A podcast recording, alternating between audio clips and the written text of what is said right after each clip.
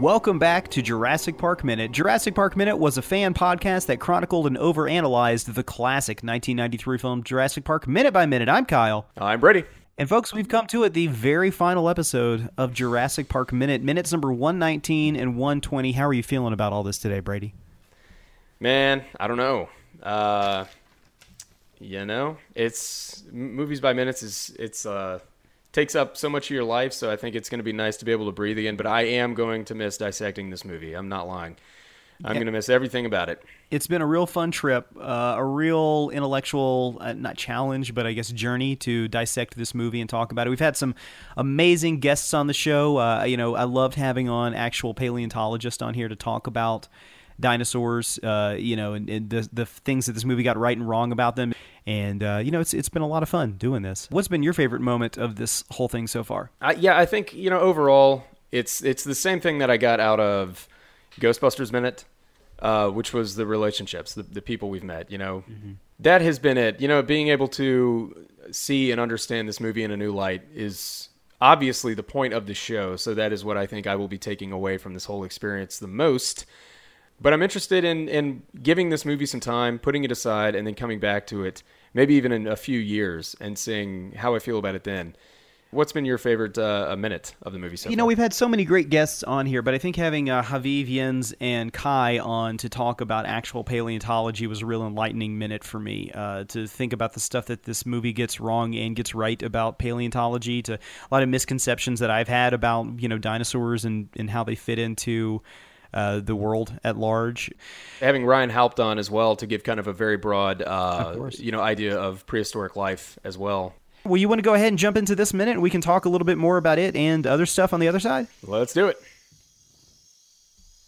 In the previous minute, we saw the survivors escape in Hammond's Jeep. As the minute ended, we saw Grant walk Hammond back to the helicopter.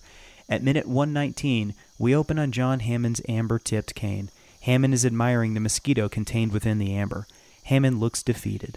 The camera pans over to show Ellie and Malcolm both sitting in silent reflection. The camera then pans across the helicopter to show Lex and Tim sleeping on Grant, who also has his eyes closed. Ellie smiles at Grant, who smiles back. Grant looks at the kids again and smiles once more at Ellie. Ellie and Grant both then glance out the helicopter window. At 1:19:52, we cut to a shot of a flock of pelicans flying above the ocean.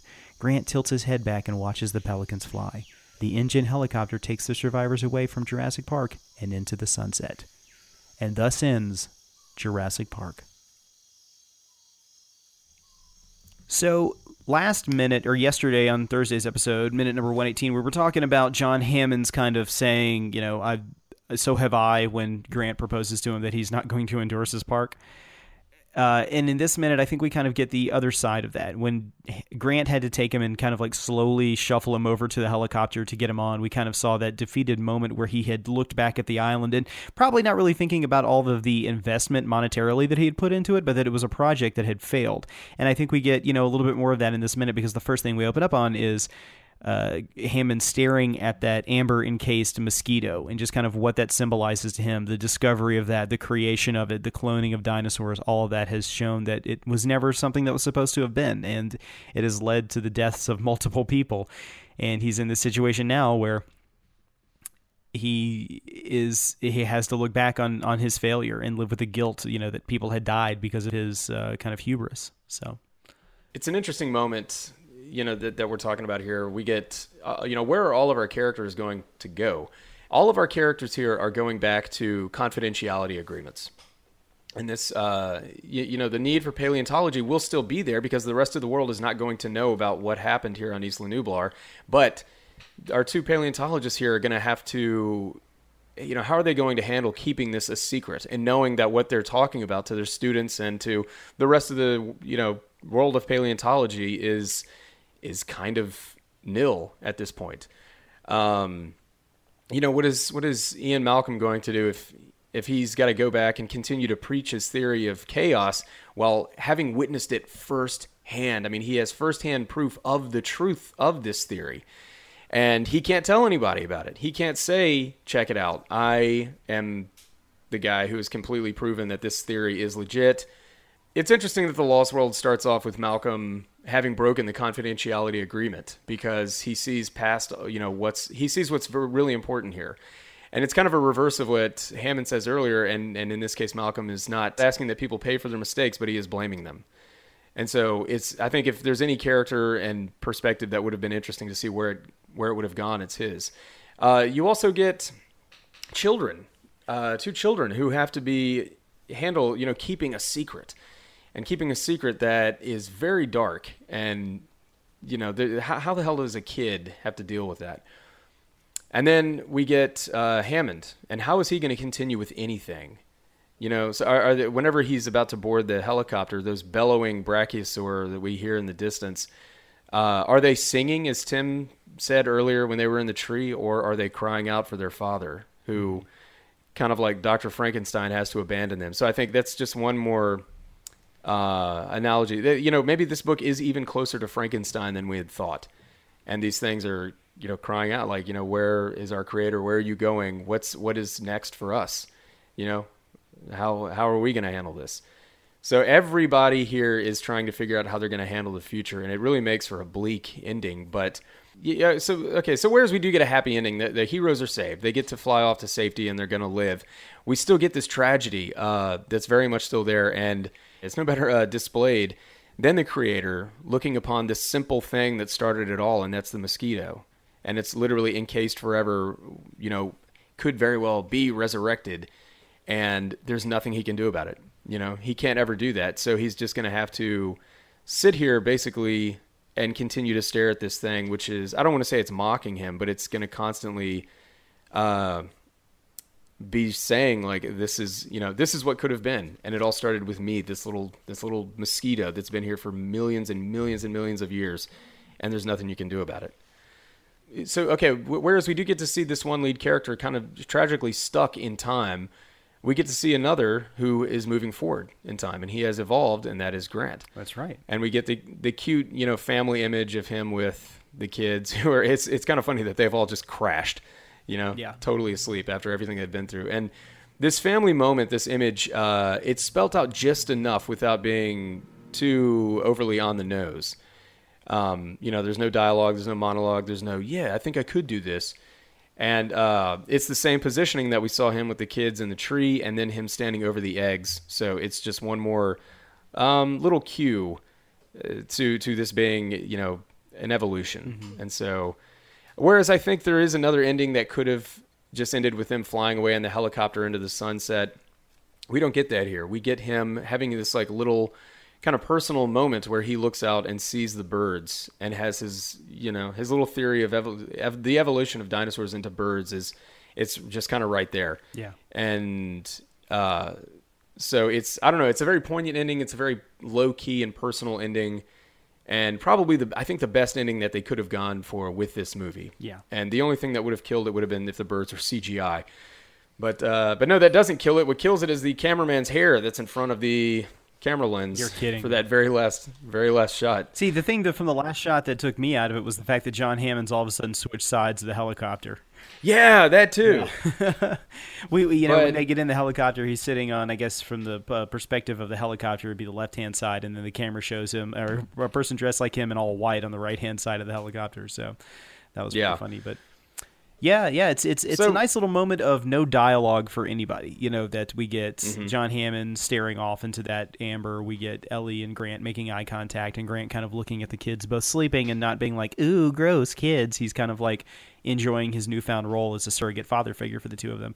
And we don't get anything at all from Ian Malcolm to ruin the moment. So it's just kind of everybody's there in the helicopter, you know, being led off to safety. But Well, Malcolm's going to get his own moment. He gets his whole sequel. He's the star of the second movie, so a little bit too much of him maybe in that movie, some might say. But it's cool too that we get to see the shot of the pelicans there flying out the window. You know, that to have that reminder that even though all these dinosaurs, or the majority of them on the island, are about to die of lysine deficiency, that we do at least have dinosaurs still walking amongst us, and they are just little canaries and bluebirds and pelicans and things like that. Not maybe giant behemoths that'll, you know, eat your head. But yeah, it's a very nice shot. I don't know if it was serendipitous that they actually just like found these pelicans when they were shooting some of the helicopter stuff and decided to splice it in there, but I think it's a nice poignant little end to the movie.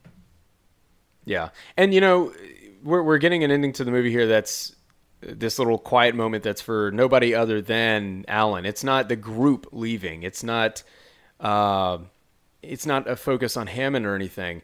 This just kind of goes to further further display the idea that we've had that this is Alan Grant's movie. This is Alan Grant's story. It's not the story necessarily of the cloning of dinosaurs and a group of people who have to, fight for their lives. No, this is a movie about a guy in the way that, say, Forrest Gump would be a movie about a character. Mm-hmm. This is, I think, for me anyway, very much a movie about one character and his evolution. And this is sort of just wrapping all of that up. And there's no better way that it could have been done than right here with John Williams' just beautiful music and Sam Neill's subtlety as an actor. The beautiful sunset that they're riding off into, the way that the music just kind of goes along with the bird coasting along over the water. Yeah. It's just all these elements that add up to make such a beautiful ending to this movie. Yeah, it is. It's kind of a perfect mixture of all the elements here. Yeah. And, I want to talk a little bit more about movies by minutes and everything, but I hate that the movie kind of has to end so abruptly. But the movie does have kind of an abrupt ending. They ride off into the sunset, and there's no aftermath. Whereas in the book, there's a lot of aftermath. Mm-hmm. It's just kind of a strange, downbeat ending. I'm just happy that the movie didn't go with that. This movie plays itself like it could just be a one and done. Right. It doesn't. There's nothing I hate more than when a movie is like, oh, check it out, the story's not over, there could be a sequel, which you could have easily done in this movie that's going to be just a huge blockbuster success. You think that they would have said, okay, we got to set this thing up to have a sequel, but they don't. The filmmakers keep it as its own. They keep seeing it as its own thing, and that just adds to the level of class that the filmmakers are, have on display here. This movie is never so in your face that you can tell it's full of itself. It's a very, it's a movie that's made with a lot of respect, and I've always given it credit for that. Well, this was a part of the time period too, where when a film was made, that sequels and trilogies weren't really a given thing. If the first movie hits really hard, they go ahead and they set up three more after that. The first one's great, that's fantastic, but you could very easily misstep in the second one, and then all hopes of a third one are dashed, which for a while seemed like it was the fate of Jurassic Park, but no need to revisit it. We kind of got everything we needed in this first movie. But sometimes movies have deeper themes that, could have more a level of discovery, or we could delve it back into themes or characters or stories and flesh out the world. And I know that they're talking about doing a Matrix reboot now, which could possibly be cool. I could see more movies set in the Matrix universe. I think that they've got enough of a good area to come back and fix a lot of the problems that those sequels had. So yeah, sure, I'll see another Matrix movie. Why not? But with Jurassic Park, It seems like a lot of the themes in this film were solved. That everything was kind of like wrapped up pretty nicely. And I don't know that the other films really tried to jump back into thematically dealing with some of the stuff that they had addressed in the first one. So I think that's where the problem is with the sequels. And granted, how can you do that? How can you open that back up? The Lost World, tries to do it. It's not really there for me. The third one doesn't really try to do it, and it doesn't even ask to do it. It's a straight-up action. It's a fun movie. Yeah, it's a straight-up action movie, and that's fine.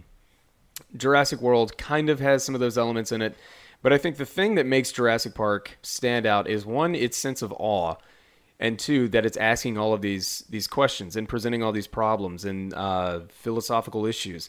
But it's very, very, very tricky. How do you do that with a sequel? Mm-hmm. How do you do that with a follow-up? You can't just kind of go back and reopen that. And I think that's why you're never going to get this again. Why you're never going to get Jurassic Park again is because you can't do that. You can't touch on these things a second time. The questions have already been asked.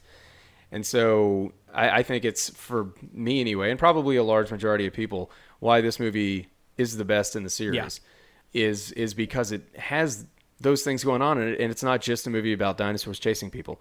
There's no way that you can make another Jurassic Park film without that. Right. Without dinosaurs chasing people. Good Morning America did a special on the set of Jurassic World while it was being produced, and they showed some of the set. They had interviews with Bryce Dallas Howard and Colin Trevorrow, and they were talking to Chris Pratt, and he was saying, this is a movie about a park that has dinosaurs in it, And believe it or not, things don't go that well. And so I think that's kind of, you know, this, you could say that about every Jurassic film that's, you know, coming up in the future, is that it's going to have that element. I would love to see a movie that doesn't.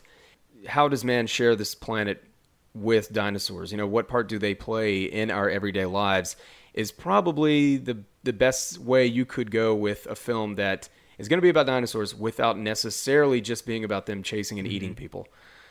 So that's why I think this film stands out one from the rest, but as well as so many other movies and action movies and adventure films, is that it's first and foremost a movie that presents philosophical issues and problems, and then has, you know, an action movie as its backdrop, so to speak.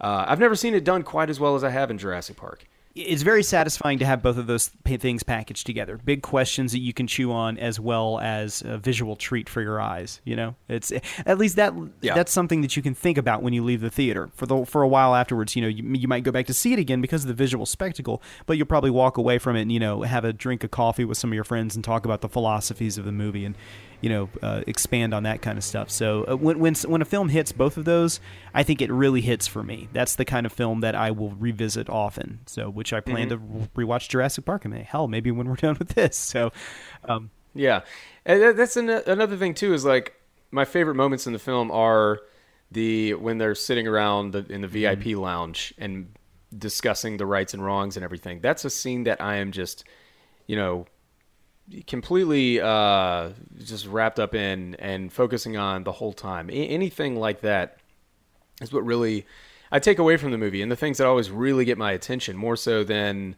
you know, the raptors in the kitchen, which again is awesome. And you know, to this day, whenever I watch the T-Rex scene, you still get anxious and you still get nervous. But the things that I do find myself thinking of and going over more is these issues that the film, philosophical issues and rights and wrongs that the questions that the film asks, and here in our last minutes of the movie, they're being asked in that shot of Hammond, you know, tragically looking into at the mosquito encased in amber in his cane, and it just, that one shot asks so many questions, and it makes you start asking yourself, how would I feel about this if I was in Hammond's place right here? Well, it's definitely yielded a lot of fun conversations and a lot of stuff to chew on, and I really hope that people have enjoyed hearing us talk about it. So, yeah, Jurassic Park, great film. It's a great film. It's never gotten old, even after 6 months of talking about it every day. And like we're saying, I could literally go sit down and watch this movie right now, and it would hold my attention. That's the one thing that I hope, if we do that, if we sit down and we watch the movie again and we realize something, be like, oh man, it's too bad we're still not doing the podcast. We could have talked about this other thing, you know? And, you know, that kind of moves into the whole idea of hosting a Movies by Minutes show is the questions, you know, it's the responsibility of doing one of these things. There's the responsibility of, did I do it justice? You know, did it meet the listener's expectations? And there's no way to ever fully do that, because there is so much going on in a movie that you're just not going to think at that time to cover it. You know, we do these things, and we cover these movies because we love the movie, and because it calls to us, and because, you know, we have this opportunity to articulate something that we've always thought, but we can never really put into words. But it's, you know, until this format, this Movies by Minutes format, has kind of given us the opportunity. And for that, I am eternally grateful. So to the people who kind of got the ball rolling with all of this, and to the people who are currently carrying it on, and to the new guys who are coming up, which seems like there's more and more of every day, you know, I thank you for sure. And Movies by Minutes has become just like a huge part of my life, both as a creator and as a listener. In fact, I think I put more time into Movies by Minutes than I do anything else. And it's even gotten in the way of my work before, my career before. Yeah. And I love it. And I wouldn't take that back. And I wouldn't trade all of this experience for anything. Yeah. And so I know that it's gotten in the way of your work a lot as well. So Yeah, it's funny when we started doing the Movies by Minute podcast, like I just had a very small part-time job, and the industry I was in prior had really kind of collapsed and has kind of slowly been coming back since we started doing the podcast. But of course, in the middle of Jurassic Park Minute, I got a job offer that I couldn't turn down, and I just had to, you know, take off and do it. And it has been a lot of work that I enjoy doing, and I enjoy doing this podcast. But we've kind of come to a point where it's like, you know, I've got to figure out a way to make both work. And at the moment, Jurassic Park Minute is ending kind of at a good time for that to happen. So you'll be going down to just one podcast at this point too. So yeah. I know it's going to be a lot easier on you, but it's been a very fun journey. It has been completely worth the time we put into it. And I would love to do it again at some point in the future when a little bit more free time opens up, or, you know, maybe we're able to plan things so that, you know, we have a large chunk of it done before we actually launch it. But, you know, we're not saying that we're done with podcasts completely at all. In fact, I think it's the opposite. I think we're just going to take a little break for a little while and maybe get back to it in the future. So, Kyle, do you have anything else you want to add to Jurassic Park Minute? That's kind of how I feel about everything. Had a lot of fun doing this. I'm looking forward to doing more Movies by Minute podcasts in the near future. And more than anything else, I just want to thank everybody for coming along with us and listening to the show and giving us all the positive feedback. I think this entire time we haven't really had anybody with anything mean to say. It's just been supportive stuff, and we really hope that you guys have enjoyed the show, because, you know, we've made it for the listeners out there who enjoy Jurassic Park. And, you know, also I want to say real quick, if you're coming to this years after we finished producing it, thank you for finding it, and whatever source brought you to this, I really appreciate them pointing you in this direction. But this has been a lot of fun, and I think it has been a thoroughly enjoyable and fulfilling journey. So thank you for everyone who's come along with us. Absolutely. I think that might be my final sentiment as well. So thanks for listening, everybody, and keep in touch, and go watch Jurassic Park. This movie never gets old, and yeah, I am going to go watch it right now, actually. Before I start editing, I'm going to go watch it. Okay. All right, folks, we are going to get out of here. Thank you so much for joining us this entire time. I'm Kyle. I'm Brady. You may now let go of your butts.